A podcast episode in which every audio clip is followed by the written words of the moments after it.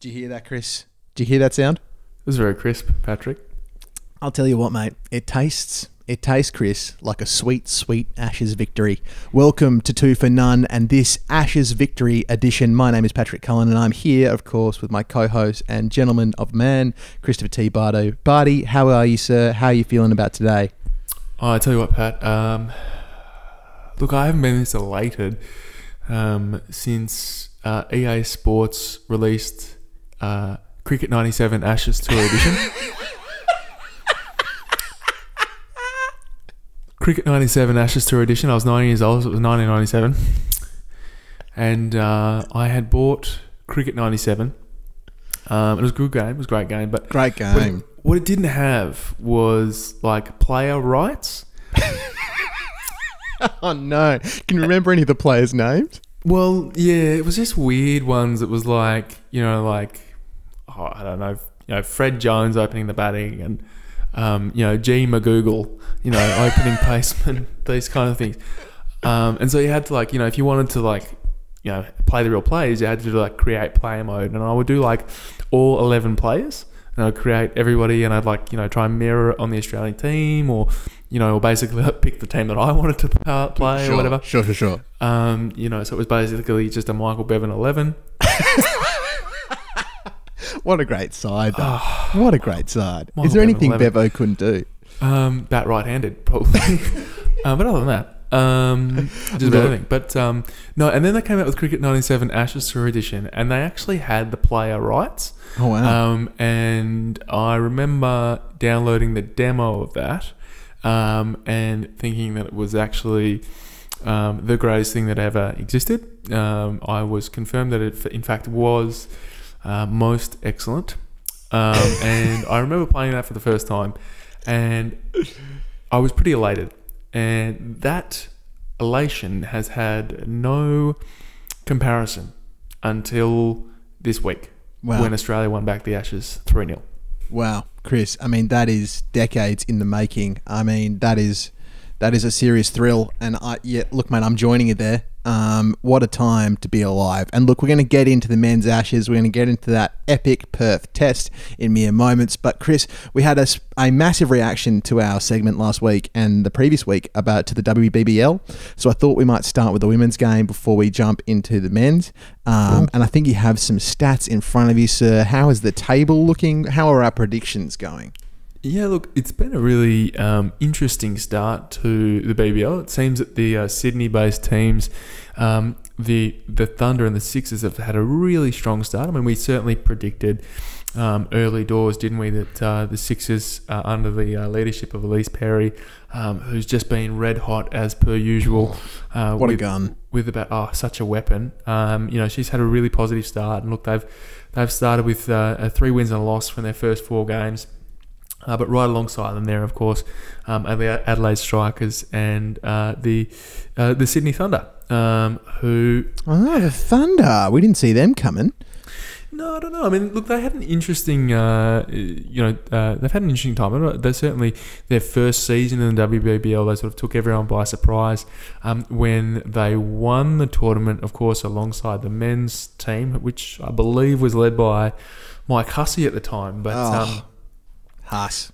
Oh yeah, what a gun! Look, he would he would um, probably struggle in the women's game at the moment. The, the way that the uh, the way that it's going, the, the standard has been really high, and uh, I think uh, for me the highlight of of um, the game so far has to be the hat trick uh, Oh, to yeah. the uh, Sydney Sixers uh, tweaker uh, Van uh, Dane Van Niekerk. The uh, South Um, African captain, I believe.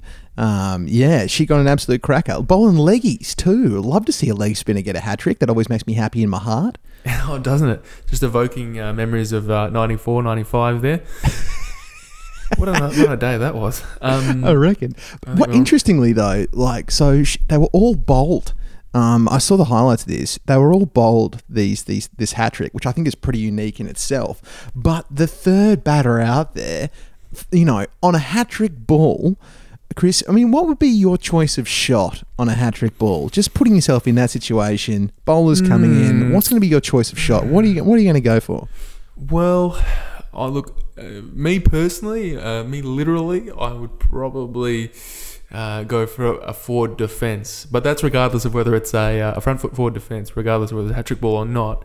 Um, but uh, I think that's generally the safe option.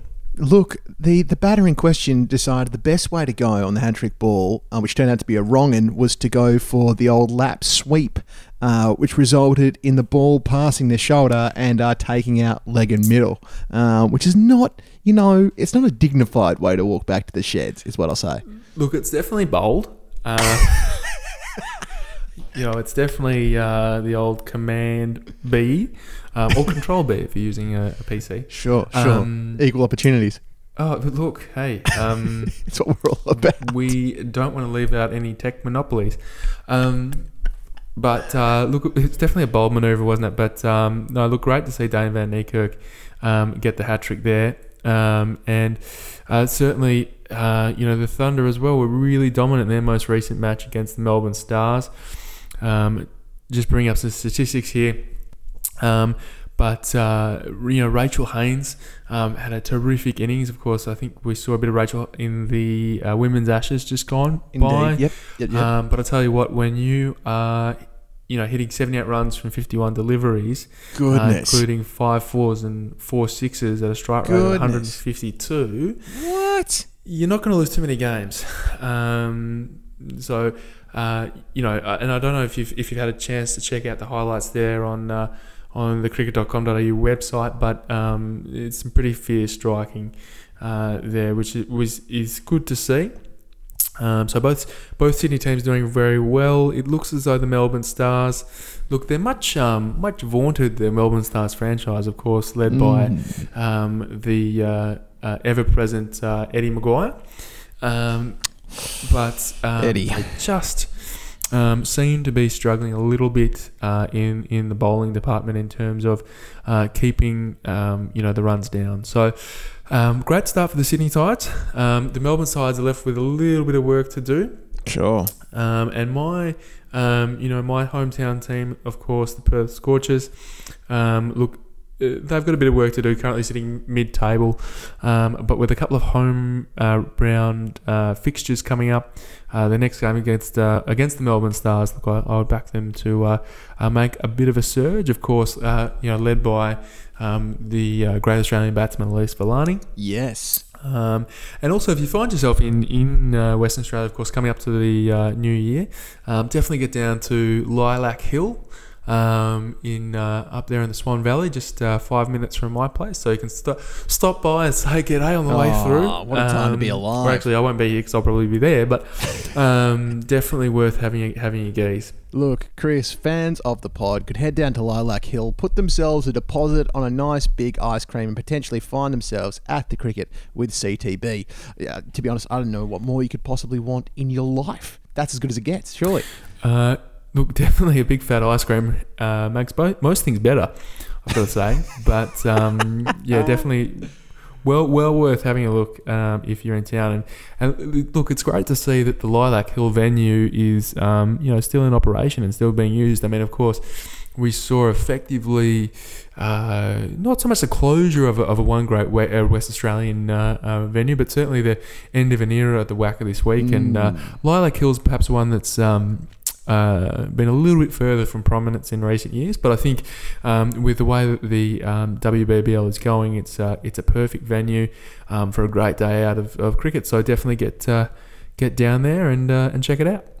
Look, Chris, fans of the pod may not know, but uh, we actually record this across the country. So I'm sat at home here in Sydney, and Chris is sat at his home in Perth. But at the end of the year, I'll be heading back to WA. So there is a good chance that following the next test, we'll be able to do our first live recording as a duo, as a two piece CTB. I don't know if that makes anybody else as excited as it makes me, but I'm pretty Look, I excited. tell you what, man, if we could do a live edition at Lilac Hill, Oh. uh, wouldn't wouldn't that be something? Goodness wouldn't that be Chris. something? Goodness. Um, I mean, we might fans of the pod could join us there. We could make a festival out of it, CTB. Just a couple of strange men hanging over the fence posts, Eating ice eating creams. ice creams, talking into their phones. Um, what more do you want in your life than that? Um, look, mate, great call, great call indeed. Let's kick into it, shall we? Let's kick into the men's game, and uh, no, we need to say no more than Australia won by an innings and 41 runs. Um, it was went the full five days, and what a Test match, Chris! Give me some of your highlights from uh, from those five days of play. Uh, look, nothing to do with Steve Smith. I'm sick of that guy. Oh yeah, he's the worst, isn't he? And that we even make it even more worse is we didn't pick him for the runs. I mean, fans of the pod must be throwing their arms in the air. Look, I don't think um, fans of the pod listening necessarily listen to, Two for None for uh, authentic cricket analysis, but um, you know, it definitely, you know, we are well researched. Oh, very here, well researched. nothing else. Very well researched Um, indeed. uh, but look, you know, wasn't it some sort of innings? I mean, um, you know, he ended, uh, you know, oh, was it day three? Yeah, day three. day three on uh, on you know ninety odd not out, and I think you know really um, if it, we sort of thought, well, look, if he if he can knock a hundred around in the first ball or so, you know, first sorry, first over or so, um, raise his bat, that's kind of job done. But um, you know, a, a lot of the commentators, uh, you know, listening to, to ABC and uh, and Channel Nine, you know, predicted that he would get go on and get a big dirty fat one. And, um, I tell you what, they don't get much bigger, dirtier, or fatter than 239 runs, my friend. So Mate, that is as big and dirty and as bad as they Um, come. Uh, yeah, he's got he's got to be a highlight, mate. I mean, he just it- it's not often you see you watch a game and look batting conditions in the first innings were favourable for both teams. Yeah. you know, um, we saw some some great performances um, in the first innings, of course, from Johnny Bairstow and uh, uh, David Malan with his um, maiden Test ton, which was terrific to see. Yeah, Um, look, Chris, and I think credit really does have to go to Dave Malan there. I mean, when they came together, him and Bairstow, England were looking pretty shaky. I mean, Mark Stoneman had made a 56 at the top of the order, but outside of that, the Aussies really had their tails up. Starc, Hazlewood, Cummins all picked up early wickets. Joe Root went for 20 when you know you're in the game when that happens. Um, and I thought they batted really, really, really well, Chris. Um, Malan looked particularly good off the back foot, off the front foot. I just thought they uh, they really pulled it together there at a time they could have completely fallen apart. Oh, look, they came together at um at a pretty interesting time. You know, four for 131. Um, you know, without really, uh, you know, it, it was very easy to see um, England potentially crumbling. But look, they put they definitely put on a real show, um, and it was great to see David Malan uh, making some runs because you know his spot perhaps has has been a little bit under question. Sure. Um, Johnny Bairstow has been, look, I think he's been really solid, um, but he's potentially been left with a bit too much to do uh, in terms of batting with the tail. So um, getting his opportunity, moving a little bit further up the order, you know, clearly worked. And look, Um, Chris, it's great to see that um, that Joe Root, who chooses the English batting order, is obviously a fan of the pod. Because he must have heard us last week and thought, oh, yes, Pat and Chris, they've got their fingers on the pulse. Two for none, that's where I want to be. I'm going to put Johnny up. I'm going to put the Ginger Man up the order. It's the only logical response. Mate, did I, ever did I ever tell you about the time that I met Joe Root? No. Oh, so uh, if uh, if you delve into the annals of my Instagram account, you really gotta you really gotta roll your sleeves up and give it a good stalk.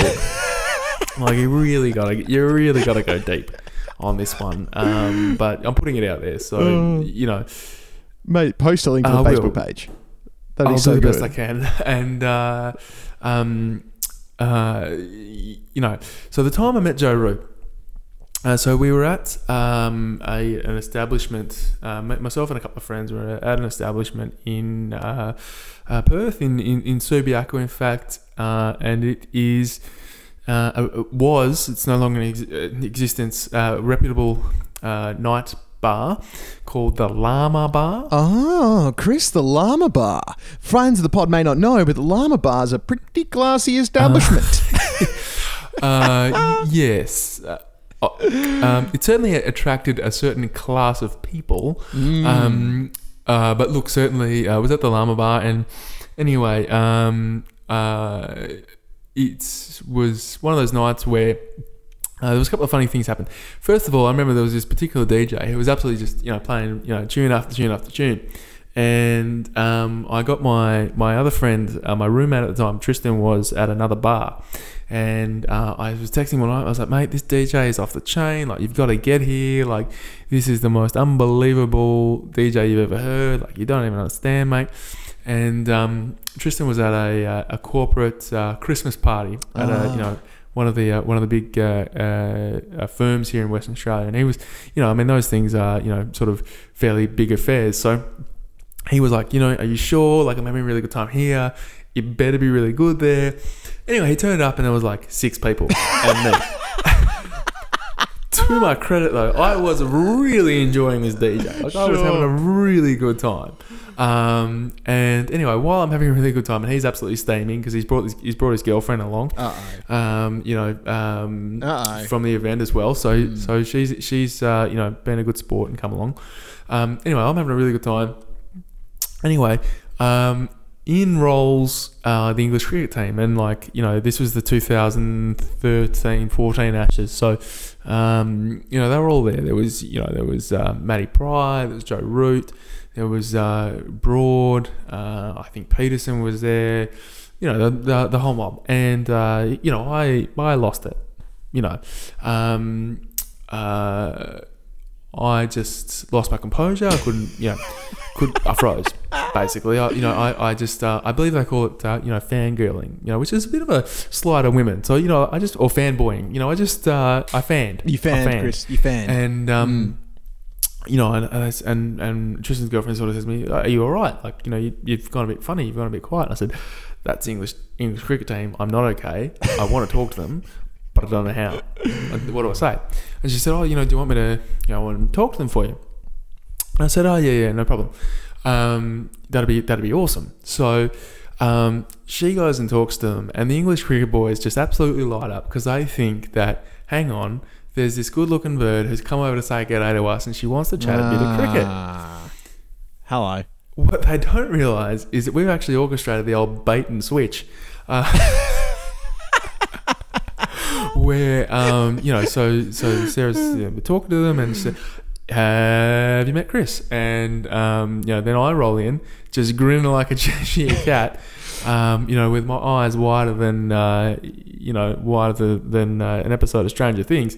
And, um, uh, poor old Joe Root, you know, so the rest of the team has just realised, hang on, we've got an absolute gopher here. This is a stitch up. You know, this is stitch up. 100% No one stitch wants to talk to this donkey, but being the youngest on tour, um, they've they've lumped Joe Root.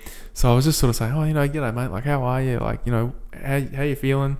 You know, what, what do you think your chances are in the upcoming series? Because I just finished a, a first class match, and um, you know, himself and Was this pre whitewash, Chris? uh, this was pre whitewash. This was pre whitewash. Ah, right. So right. um, they had agreed, and I said, "Look, would you mind if we had a photo?" Uh, anyway, a couple of awkward attempts at getting the photo because the lighting in the club wasn't great, Yeah, um, and I wanted to be able to see their faces. Um, Fair, fair, so mate. anyway, they graciously agreed to a photograph. But if you look at the photo, I'm having the best time. I'm having an amazing time. But I'll tell you who's not having a great time. Joe Root. Joe Root, and even less of a good time Oh. is uh, Matt Prior, who is doing a, his best impression of Jason Statham. Um, Wow. So, but look, they were really gracious Wow. to even allow me to point a camera in their general direction and, and chat to them for five minutes. Yeah, yeah, very generous of him, mate. Especially considering that that was pretty much a straight up Shanghai. I mean, uh, on a scale from one through to stitch up, Yeah. total stitch up. Uh, so it was really pretty generous of him. But what did you make of Joe Root, dude? Was he was he on the back foot? Was he passing drinks around? Did he look scared and afraid? What was the deal? Uh, no, no. Look, he was very polite. He was, um, you know, he was prepared to engage me in a couple of questions and uh, you know, and and uh, have a good chat. And so he was a really nice young bloke, um, as he still is. You know, he's very professional. Um, but let's just say it wasn't the last time he would be tactically outmaneuvered in Perth. Oh, what a segue. Excellent work, CTB. Indeed, indeed, indeed. And look, uh, I think Steve Smith can take some credit for doing that in this particular test. He did some pretty excellent manoeuvring. Um, in terms of that first innings, Cummins picked up a couple, um, Hazlewood got a couple as well. Uh, they all bowled pretty well. Mitchell Starc, of course, finished with a fourther. And, and over the course of the whole match, uh, Mr. Tim Paine ended up with seven catches. And I really just want to take a second to say, well done, Tim Paine. I was against this selection at the start, and it has been completely vindicated. He's been doing so well with both the gloves and the bat. I mean, Chris, what did you make of him in this test? Oh, you know, just uh, a fantastic effort, really, wasn't it? I mean, that was not a difficult. Uh, sorry, that was a very difficult wicket um, to keep on. I mean, you know, how many times did we just see the ball absolutely lift off the pitch? Um, you know, and um, I thought he did a he did an absolutely uh, marvelous job, you know, and then again did a great job with the bat. He kind of came in at a funny time, um, you know, just of course, uh, of course after that epic partnership. Um, between uh, Smith and uh, Marsh, uh, but you know, uh, got on with the job and posted a very handy 49. Um, you know, in partnership with with Paddy Cummins there who surely Paddy Cummins must be mounting a pretty strong argument at this oh. point to be oh. pushed up to number eight. Absolutely, mate. And by all accounts, Starkey has told him that he can have it. So I don't know what's going on there. I think Smudger probably has a plan that we are not privy to. But given Joe Root's a fan of the pod, I'm sure Steve Smith will be tuning in as well to get some handy tips. So so bump up Paddy Cummins there, Steve. Just if you're listening, just get amongst it. Um, mate, I just wanted to, to, quickly touch on something as well. And I was chatting to um, our, our wonderful British correspondent, Tom K. Hawkey, this morning. And look, he is a very sad Tom. This is going to be the most sad British bulletin bulletin we've ever had. So much to the point that I actually started feeling sorry for him, which was kind of weird. Right. Yeah. How was that? Well, it was me, an Australian, feeling sorry for an Englishman during a cricket season. So I think I might need to go to re-education CTB. Maybe I need to get into the nets and get a couple of bounces in my head to really get myself back together. Um, that's my only only possible explanation for how I can get through this shenanigans. But um, it was a very sad Tom, and and we had this conversation about how the Ashes got to be a bit one sided in a way. Like we head over there and we get swinged and we get bounced and, and seamed out. We end up losing wickets for 61 in some cases. And then they come here and we bounce them out. Um, and and what I've really got to get credit to David Malan is that he spent some time before he came out here really working on that hook and that pull shot, and he's able to score runs against us. Um, and the other English bats, uh, especially the tail, especially Stuart Broad, don't look like they've got any ability to play the short ball, and it, and it's quite befuddling in a way because it's like you know if you're coming down here, you're gonna get bounced, and and you've got to figure out a plan to deal with that before you arrive. I mean, what did you make of the tactics there, CTB? Look, it was an interesting one, is it? I think, um, you know, you you come to Australia and, and, you come to a, um, you know, you come to a pitch like the WACA and, and you know, you know the things, you know it's going to bounce, don't you? So, um, look, I think, um, you know, the way that Malan batted, um, you know, he, uh, you, you know, took a bit of time. Um, you know, clearly summarised the situation. I think, um, you know, he and Bairstow you know, um, were prepared to, to work for their runs. And, um, you know, when they looked set, they really looked set. And it was, you know, I mean, I, I think England there for were about, you know, four for 300 odd. Um, and uh, uh, was a little bit of where is Australia going to get their, their next wicket from? So, um, yeah, it, it is really and, interesting. And, and it took an absolute blinder from Petey Handscomb to take that wicket. I mean, Petey was on the field as a substitute fielder, and he just came on and took an absolute mm. screamer to get rid of Malan. He's absolute Jaffa, wasn't it? And um, oh, look, I read read an article from uh, quoting um, former Test opener um, Ed Cowan. Ah, steady Eddie said, "Look, I'm not overly." I'm not overly convinced on uh, on the merits of Mitch Marsh.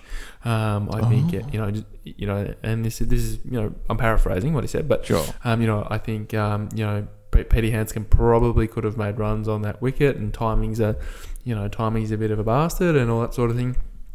Um, but I think it was, you know, nice for it was a nice moment, wasn't it, for for Peter Handscomb to be, you know, um, involved in the game and, and, such a critical moment because, you know, he is a great player and I, I, feel confident that he's going to be playing alongside um, you know, Mitch Marsh in a test team in the future, there's no doubt he'll, he'll be back. Like he'll be back. Oh, You no know, I'm- doubt, I'm mate. really confident. No doubt. But it was nice because you know the, obviously involved in the first two test matches, and then have it, had a critical moment here in the third test um, to have some sort of involvement to uh, you know help deliver the victory at a critical time. Yeah, mate, and, and in a way, we did kind of miss Petey Handscomb in the slips there. I thought the um the slips catching the slips catching from Australia at points, especially in that first innings, was a little bit shaky. Uh, Mitch Marsh dropped an absolute sitter at first slip to get rid of Stoneman or Vince. I can't remember which one. Um, and then there was an issue as well where um, Cam Bancroft was coming across to take a grab that should have been Steve Smith's second slip, and that was a schmozzle as well. So trying to sort of, I mean, uh, having a new slips cordon is always a little bit problematic, and, and changing personnel in those areas is is a bit of an issue. But it didn't end up mattering in the end. Particularly, we got them all out pretty well. Um, and, and I wanted to take a moment too to say that once we did get rid of Malan and Bairstow, the tail, the English tail, completely fell away. Ali, Woakes, Overton, Broad, and Anderson all went for a total of 22 runs. I mean, that tail really has not been wagging at all for the Poms, which has been such an issue for them. They've been so good with those lower order runs in their summer. Um, so to lose that's been a real issue. The other thing for Australia in that in that first innings was how ineffectual Nathan Lyon was for the first time this summer. I mean, he was still bowling really well, but it was just it was a lot harder for him to get any purchase off the surface. Uh-huh, rhymed um, at the WACA, Chris. I mean, what did you make of that, mate?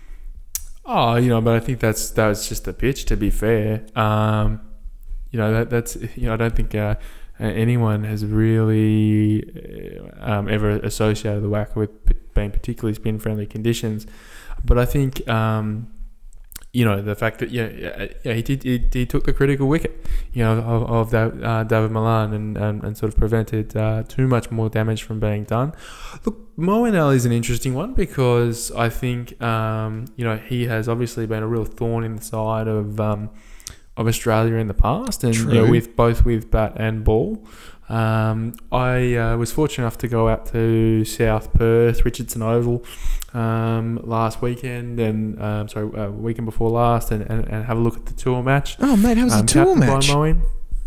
And um, had a chance to have him watch him have a bit of a bat, and look, he looked pretty good to be honest. Um, and yeah, you know, it's, it's it's a hard one because you get um, you know, you sit in the sheds for a long time, you get pad rash, and um, you know, the mind starts to wander, and um, you know. To be fair, it wasn't a bad ball that he copped. True. Um, so, you know, is he in trouble?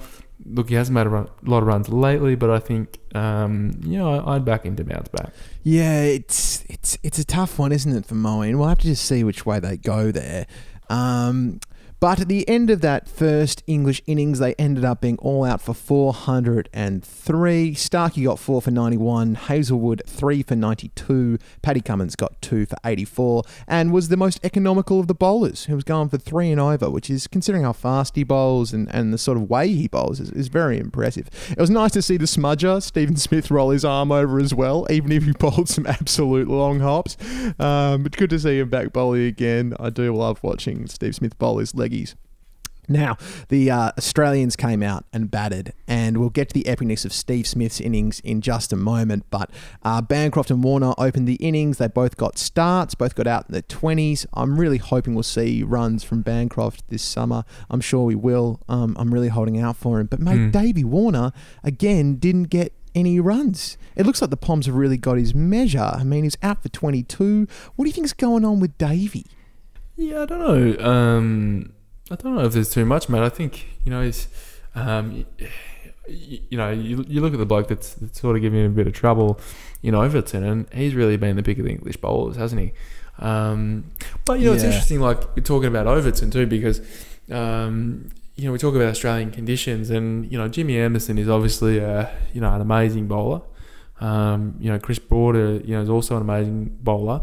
Um, but Jimmy Anderson and Broad at the moment, you know, neither of them necessarily are the type of guy that will bend their back and get a lot of bounce. And and um, you know, that's no comment on them. You know, excellent proponents of swing and all that sort of thing. Um, but Overton has got a, you know, he's a taller guy. He's got a lot of bounce and all that kind of thing. And if you pick guys to play for the conditions, you're going to get results. And um, and, and I think that um, you know that's perhaps where we've, we've True, you know we haven't necessarily seen uh, uh, David B. You know the normal runner ball kind of guy that we've seen. But I think you, you know in earlier tests he's almost tried to be a little bit more circumspect.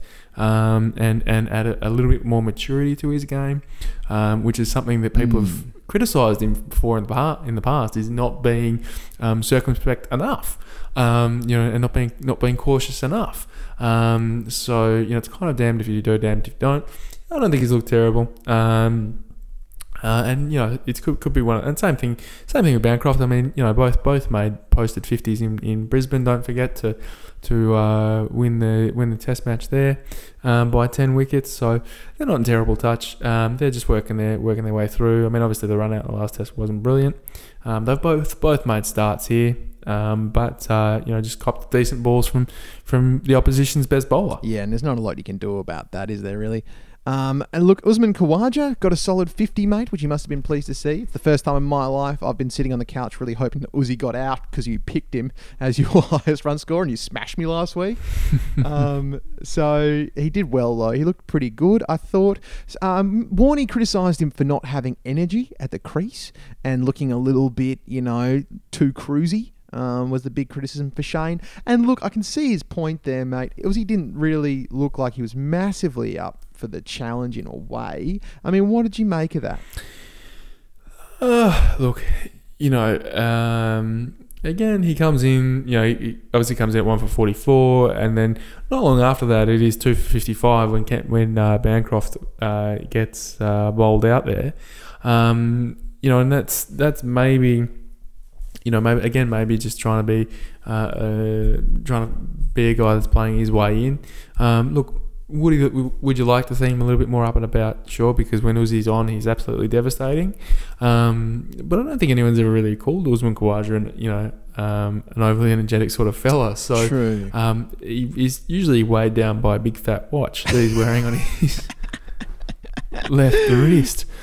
Um, I, I tell you what, Usman Khawaja's watchmaker must have the fattest fingers, um, the most muscular fingers, because that guy just wears some serious timepieces.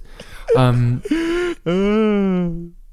although I think I would imagine having like fat fingers would be like, you know, not a good thing when you're a watchmaker. You probably want to have like wispy little, you know, Dexterous hands. dexterous fingers, you like a piano player. Or, I you know, the hands of an off break bowler, you know. Sure. Something in that in that general vicinity. Um, you make a great point there, mate. Yeah, he does wear some some some epic timepieces, uh, Usman Khawaja. But look, I mean, if we're talking about the first Australian innings, we can't go any further without talking about Stephen Smith's incredible innings. 239 runs in a partnership with Mitchell Marsh, who made 181, um, and it was game changing. 100%. And, and look, I, I really want to take a moment to, to mention again that, that Stephen Smith, and we've talked about this in the pod before, CTB, but Stephen Smith, when he gets into a certain mood, he gets a certain look in his eye, he's really unstoppable. Um, and, and he really had it. I was watching him bat being like far out. Smithy looks like he's got into that zone and it's going to be very difficult to pull him out of there. Apparently, the Poms were so short of ideas that they actually went up and asked Ricky, Ricky Ponting in the media section, someone from the English camp asked Ricky Ponting if he had any ideas about how to get Steve Smith out. Isn't that wild? I wonder what Ricky Ricky's response to it was. Well, apparently, punting the punter said that um, one, he's not going to tell him because he doesn't know, and two, even if he did know, he wouldn't say a thing because it looks like he's got every option covered. That Steve Smith has has got all possible bases well across it. I mean, mate, he's getting so good and so dominant. They're starting to compare him to the Don Don Bradman. I mean, how do you feel about that? Ah, look, um, he's certainly batting very, very, very, very well. You know, and statistically speaking, he's um, certainly on on par and on course there to be one of the all time greats. Yeah. I'm always really wary of people comparing other players to, to Donald Bradman.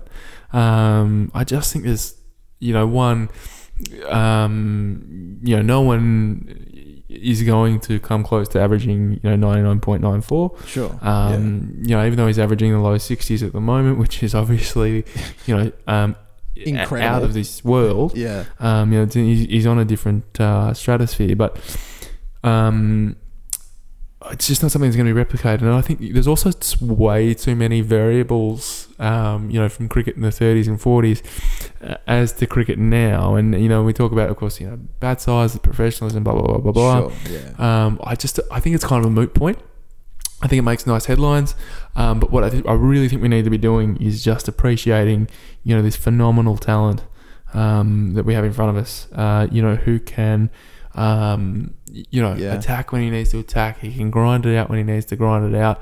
You know, um, you know, it wasn't necessarily a, a fait accompli that Australia was going to, to chase down um, the English total uh, when uh, Mitch Marsh came to the crease at uh, four for two hundred twenty. Sorry, yeah, four four for two hundred forty-eight. Um, you know, I thought looks. I thought Sauce batted reasonably well for his his. Uh, uh, 28 there, and I thought you know the critical thing was really getting Australia through to stumps. Yeah. um, absolutely. uh, there with uh, with Smithy just shy of a uh, of a hundred, which he did, which he did. You know, he performed that role. Um, unfortunately, copped a uh, copped a, a funny one from Moeen. Actually, you know, we talked about um, uh, the fact that he, you know, that the ball wasn't turning. And I think um, what we found was that uh, Sauce actually played for a ball to turn, and it didn't, didn't turn. So um, That old yeah, you know, and then and then kind of got diddled there. So Yeah. um, look, I but you know, just going back to my original point, I, I think you know, rather than comparing, um, you know, Steve Smith to the Don, I, I think it's a kind of a moot point, yeah, because they're just different players. Um, you know, Stevie Smith can just do. You know, just about anything. You know, he can attack, he can defend. He's a he's, a brilliant cricketer. Um, you know, I think the point was raised by Dirk Nannes on ABC Radio. You know, they were sort of discussing how many kilojoules he's, he's burning, um, you know, in between balls with his with his unique uh, ticks and habits and all that kind of Fidgets, thing. And that's an interesting point because you know, look, as anyone would be, you know, in a in a 350 ball marathon, he was absolutely friggin' knackered. Yeah. Um, you know, which was even more impressive that he's, he's going out there and that, that he wasn't giving his wicket away. Um, so I, I think you know he's just obviously in a special vein of form, and um, like you know, like the Australian captains have gone before him, before him, you know, we just need to appreciate the moment because you know it wasn't so long ago that Michael Clarke was you know the world's best batsman and, and you know the guy holding up Australia's middle order True. and making you know hundreds and two hundreds and three hundreds. Um, and then all of a sudden, two or three years later, his back plays up and um, he releases a book, says some unfavourable things about some past Australian cricketers, and you know we're all a little bit unsure how we feel about him from a public relations perspective. So I think we should just enjoy Steve Smith for who he is right now and enjoy the moment and have a really good time with it, um, because you don't know when you're going to see it again.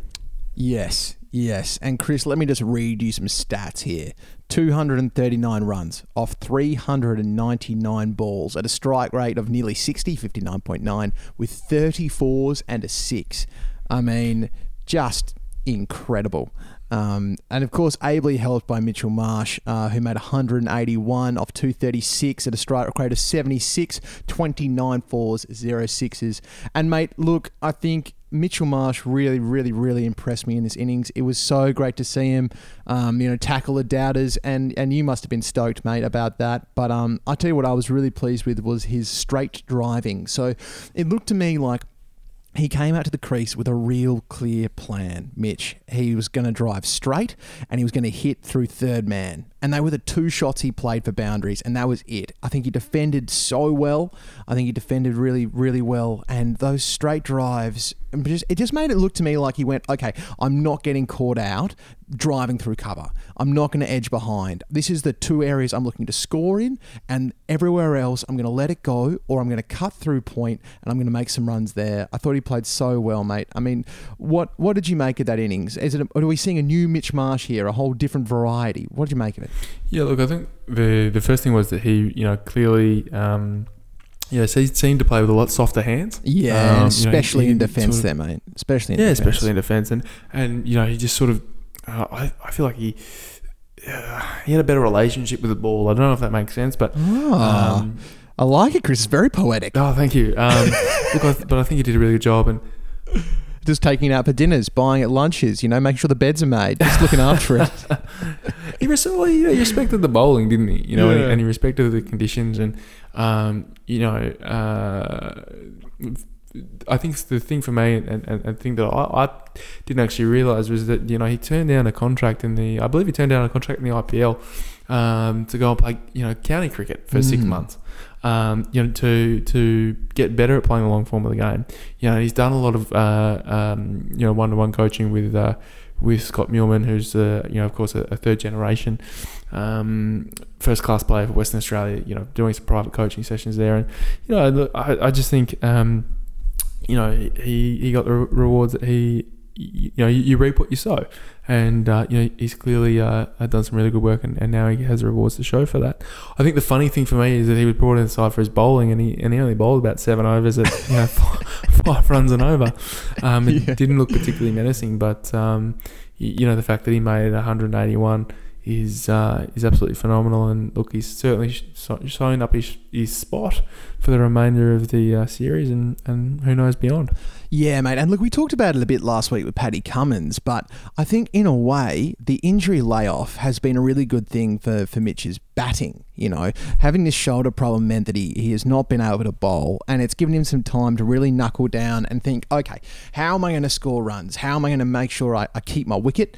Um, what what things can I change and do differently? I thought his head and his feet were moving a lot better towards the ball, um, and it just looked like he'd tightened himself up a lot. So that was that was really really pleasing to see.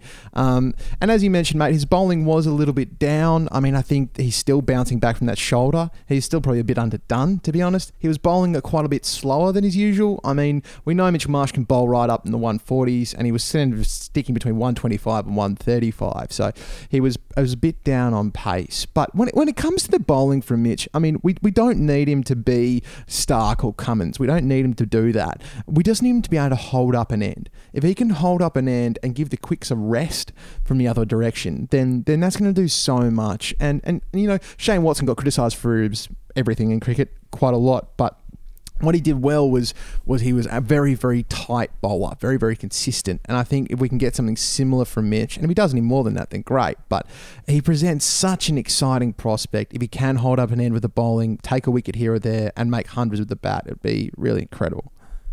Yeah, definitely, mate. Look, I think it's exciting times, and uh, hey, you know, JL called him out and said he might be a future Australian captain. So, uh, and I think we were pretty laughable at that, but maybe we're, yeah, maybe this is the beginning of something, something beautiful, and uh, certainly hope so. Well, Chris, we have been wrong on the pod maybe once or twice before. we'll see how that goes.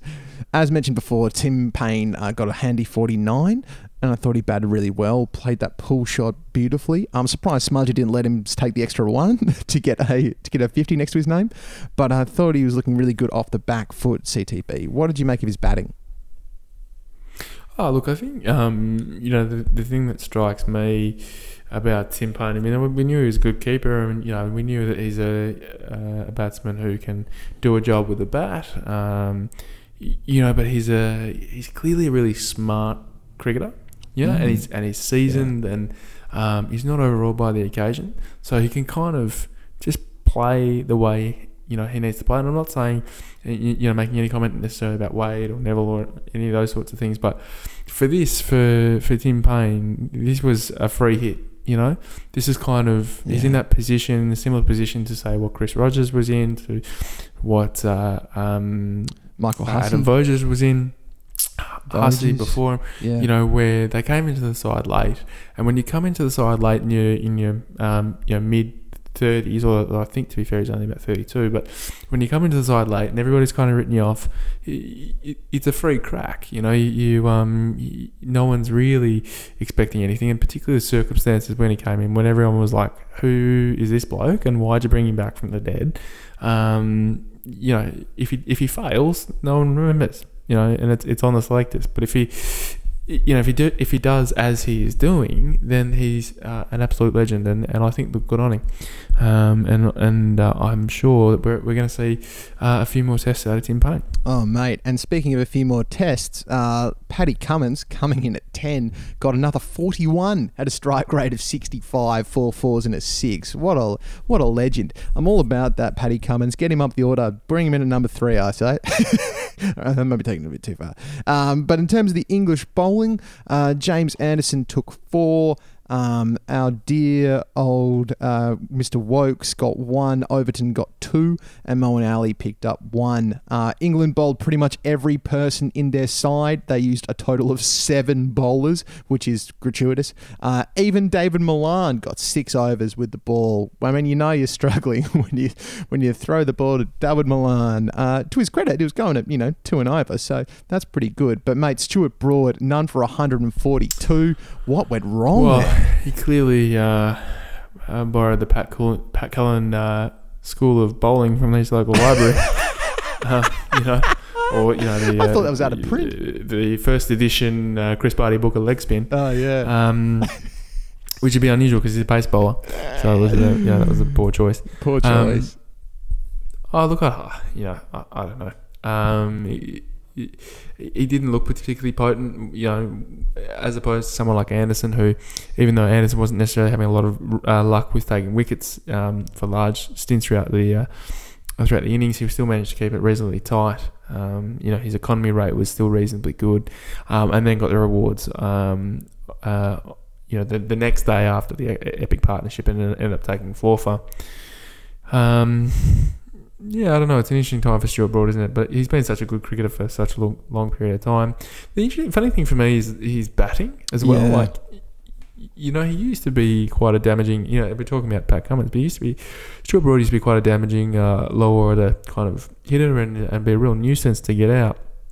Um, and he's he's kind of a, a player that kind of exudes um, a competitive arrogance. Yes. Um, and he he uh, he just seems to maybe not carrying as much you know luster or, or having the same aura around him as, as he once did. So and mate, he um, looks scared. Like I'm just going to call it straight up. He he looks scared out there, and look, I don't blame him. I'd be absolutely packing it as well. I mean, Starc, Cummins, Hazlewood, bloody, they're, they're going for him hard. I think the crowd's going for him hard. Um, they'd be giving him a lot of stick, and I can bet that the Aussies around the bat are getting stuck into him as well. Um, and it'd be a very very difficult time to bat. Um, it wouldn't be easy being Stuart Broad right now. I mean, I don't want to sound like I've got sympathy for him. Uh, that that might be pushing it too far, but I can tell that he's definitely under the pump there, and he doesn't look comfortable at the crease at all. CTB. Yeah, look, and I wonder too if um, I mean obviously he's sort of um, uh, much maligned, um, you know, amongst Australian uh, crowds. I, I think sort of stemming back to that 2013 series in England where um, Where he didn't smashed walk it. after Yeah. smashing one to first slip. Um, you know, and he and he said, you know, in the lead up to the Ashes that you know, he loves it and he, he wants people to boo him and he really enjoys it. But you, you know, I wonder how much of that is um, is again a bit of bluster, and, and I wonder if it's if it's just uh, creating more difficulties for him than there, than there would otherwise be. Um, Yeah. So, look, interesting times. Um, y- I mean, you know me, Pat. I, I tend to prefer to think optimistically, but um, look, you're right. Um, none for 142. Um, you know, going at four and over doesn't make for great reading, but you know, it wasn't easy going for any any of the English bowlers out there. To be fair. Yeah, no, good point, mate. Good point indeed. Uh, the Aussies ended up nine for 662 declared, setting England a total of 260 to win the game. Uh, and the English did not make a great start. Alastair Cook got 14, uh, Mark Stoneman got three, quickly removed by a rampant Josh Hazlewood, um, who came in breathing fire uh, on the final day there, ready to really bloody get into him. Um, and he, he looked awesome. And mate, look, I called it early last week. I said that Gary Lyon had taken the catch of the summer, but holy moly, did Josh Hazlewood give him a run for his money with the wicket of Alastair Cook in the follow through, 141 kilometres an hour, non dominant hand stuck the big mid out, and somehow through through fluke through the universe spinning in the right direction through the forces of gravity. It's stuck. Look, it's been a great summer for Court and Bolts, hasn't it? Oh, Chris, Um, they're calling it the summer of court and bolts. Well, you know, I mean, there's really two things you should have invested in this summer. One was Bitcoin, the other was Court and Bolts. no one saw either of those things going. In fact, I still don't understand Bitcoin. Someone was trying to tell me to invest in Litecoin today, and I am even more confused about what that is. Um, um, you got to have some sort of digital wallet. I don't know. If anybody can Um, offer Chris financial advice, please get in contact with the pod. Shoot us an email. Find us Ah, on look, I'm, Facebook. I'm pretty simple man, Pat. I, put, I like my wickets bold and my coins tactile. Um, I'm just not ready. I'm not ready for Bitcoin. Oh, Don't mate, I hear make ya. me do it. I hear ya. Um, but uh, no, look. Um, interest. Look, Josh Hazlewood, fantastic job. The caught and bowled, you're right. He uh, he just stuck out the Duke. um, and uh, and he you know pulled off an absolute classic there um, to get things rolling. Um, but I tell you, the, the really interesting point for me was uh, the unseasonable Perth weather. It was as if it was as if you know what I reckon. What? I reckon. You know, everyone says it never rains in, in Perth. It never rains in the WACA. It never rains in summer. I reckon that's nonsense. I think Mm. I think they've been it's been intending to rain, and then you know the, the the weather gods, Mother Nature, whoever you want to talk about, you know, said, "Holy shit, it's closing. We've got to get in. We got to get in now. We got to cause some havoc. Otherwise, there's not going to be any. We've got to get in there. It's going to be done. now. We're going to miss out." Um, and boy, was there was there some absolute havoc. Normally, um, I absolutely loathe um, hearing about rain delays, but I was absolutely fascinated um, by um, you know not only the impact that it um, had on the game, but uh, also apparently the impact that it had on the ground staff. Apparently, um, one of the groundsmen um, dislocated his shoulder or something, and, and spent the afternoon in hospital. Oh, mate, I was about to make a joke about that and about how funny that was, and I'm not going to do it now.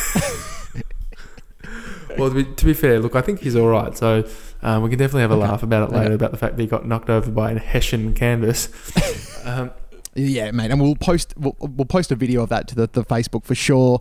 Um, but the only thing that was better than that, than than the groundsman, was Mitchell Starc's delivery to get rid of James Vince. I mean, oh, it was just incredible. Um, James Vince was looking good. CTB. He, he was on 55 runs. He was looking really good through cover. He played a couple of really nice drives. He was playing pretty well against the short ball. He was doing good. And then Starkey comes around the wicket and bowls this ball, which should have gone to leg slip. It was an absolute Harmison delivery. It was diabolical. Uh, 145 kilometres an hour, speared in, looks like it's going down leg, hits the crack, deviates, smashes into off stump. I lost my mind, CTB. I screamed at the television. My girlfriend thought that I'd hurt myself, but I was just losing my mind. I was just overjoyed. It was amazing. James Vince had no chance. Don Bradman couldn't oh, have stopped that ball. Um, it definitely was some delivery, wasn't it? Uh, you know, I mean, there's a, a, a, popular cricket sort of idiom where they talk about, you know, he was able to move the ball at right angles. Um, but, you know, he quite literally got pretty close to moving the ball at a right angle. You know, he. Um, it it was something to lo and behold, and you know, I saw some headlines this morning calling it the, you know, is this the, the ball of the century? Um, the ball of the 21st century. Yeah. look of the twenty look of the twenty first century. Uh, again, I don't know about that. Not real big on these um, sensationalist headlines, mate. I'm, you know, You're not into the big I'm headlines, CTB. Uh, when it comes to matters like this. But um, no, look, it was an absolute jaffa. Um, and in terms of all time greats, uh, Ashes deliveries at the WACA this century, um, I think it's you know it's right up there with Ryan Harris's delivery to Alastair Cook um, Yeah. a few summers ago. Um, it's look, it's really hard to pick between them. I, I think you know Ryan Harris's delivery was pretty much the perfect uh, seam, you know, pace delivery. Um, you know, just uh, on on off stump there and just nipping away slightly, just absolute thing of beauty. But this was spectacular. You know, a a left arm quick around the wicket. You know, particularly the way that the ball is supposed to move on its natural uh, angle there, and to effectively halt um, once it hit the pitches and and just you know move to hit the stumps. um, look, it's something that uh, is going to get a million YouTube hits. Hits, that's for sure. Mate, Harry Potter would have been jealous of that ball. It was a spell of witchcraft and wizardry. Uh, only magic kept that going where it was supposed to. It was completely outrageous. Uh, following that wicket, uh, England sort of fell apart a bit, if we're honest. Dave Malan had another good innings, scored a 54, but once he went, it all fell apart. Uh, Bairstow 14, Ali 11, Woakes 22, Overton 12. And once Paddy Cummins had Chris Woakes caught behind, that was it. The Ashes were back in Australian hands, and never has it felt better. Um, Josh Hazlewood ended up with five wickets in that innings, eight for the match. Stephen Smith obviously top scored with 239, and uh, they got done like a dinner, CTB. And mate, look, they call me Big Calls Cullen, and they do so for a reason. I'm calling it here, I'm calling it now, I'm calling it early. Um, I think that the whitewash is on, Chris. I think England is staring down the barrel of 5 0, mate. I'm just saying. You're, you're calling it the uh, you know get the nappy sand out the whitewash the whitewash is on. Grab the nappy sand right, folks. okay fair enough. Put your whites in the basket because I tell you what whitewash is coming. Uh, it is coming soon it's coming fast. I mean mate looking to Melbourne. Wow what do England do from here? How do they how do they try and turn this around? They've got to try and claw something back surely. I mean changes must be made. Uh, Moeen Ali really hasn't looked that great with the bat or the ball. Um, you know, he's got 11 and a duck in this game. Do you ditch him? If you do, that leaves you down a spinner. You're going to bring in Mason Crane, the untried, untested leggy. Um, it throws your whole side balance into doubt. Do you bring in, speaking of balance, do you bring in young Gary to try and shore up the batting? I mean, where do you go? What do you Yeah, do from here? interesting times isn't it for uh, for England and you know they've got a couple of choices to make for the um, the last two test matches you know do they stick with their with their tried and tested champions in you know in Cook Ali um, Broad um, uh, or is it time uh, to make some changes and use the last two test matches um, to blood some youngsters I don't know the answer. Uh, I really don't because I think um, you know if it was me, um, and I'm sure um, you know if it's you know this the English batsmen and, and bowlers will be feeling the same. You know it's it's a game that involves a lot of pride at this level, and uh, I would want to be coming out and, and saying, hey, look. You gave us a licking in the first three tests, but uh, we're still a decent cricket team. You know, Melbourne conditions, Boxing Day Test match. You don't know what it's going to produce. Melbourne, of course, it's known for a little bit more having you know the four seasons in one day, so the, the conditions may suit English a little bit better, Yeah. pending the forecast. Um, uh, sort of that more traditional English lineup that, that we've been seeing. You know, but uh, it, it's a tough one. Uh, I, really don't know. I, I don't know where they go from there. And frankly, I'm just really glad this is, isn't our problem. So True that, mate. You couldn't pay me to be an English selector at the moment. God, I don't envy those guys at all. It's a tough one. Um, so, mate, look, looking forward to Melbourne, I'd like to ask you our traditional questions, uh, and and to say well done for the stuff that you got right this time. We both picked five days, which was a winner. Um, but I'd like to know uh, for for the next test, who's going to get the runs? Who's going to get the most wickets? And how many days do you think it's going to go for, sir? What do you reckon? Uh, well, uh, look, I was a bit of a goose in the, most recent one. It wasn't. And I said uh, uh, three days. Yeah, it was a Uh, bold call. It was a bold call, It Chris. was very ambitious. I, I, Yeah. I look, I didn't check the. Uh, well, we, we don't get the weather channel in my house, mate. Um, but um, uh, no, look, I think it's look, I, I think it's going to go five days.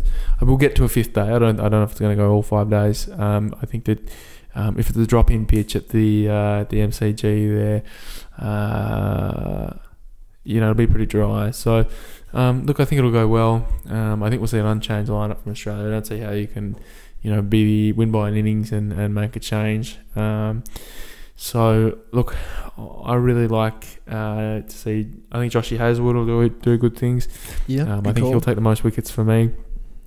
Um, oh god, and look, it's really hard to, to not uh, pick Steve Smith for most runs in the Melbourne Test match. It's probably going to happen. It's probably going to kick me in the backside, um, but I'm going to stay faithful. Uh, I want to see this man do um, uh, do a really good job and uh, and prove the knockers wrong. Uh, so I'm going to stick with Uzi Khawaja for most runs in Melbourne. Yeah, big calls, Chris. Big calls, and I like them. Um, okay, so I think I am going to say five days as well. I'm going to agree with you there. Um, I'm going to keep backing Davey Warner to get the runs because I, I just feel like I just need to keep backing him and just to be there in his corner, Chris, you know? And, and, and for the bowler, I reckon it might be Nathan Lyon in Melbourne. I reckon Lyon could be on. Ooh, I like it. Yeah? It's a good call. Yeah, I just you know he's he's should bounce back a bit more of a friendlier surface. He's been bowling really well, so I wouldn't be surprised to see him take it out. Um, so yes, they're my picks. We're going to go for five days. We're going to go for Davey Warner to bounce back and score some runs, and Nathan Lyon to take the wickets.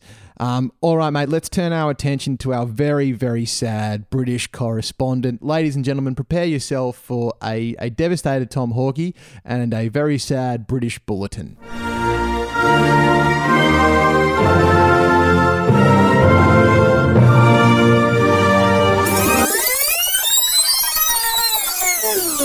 Tom K. Hawkey here with your bulletin from a Brit.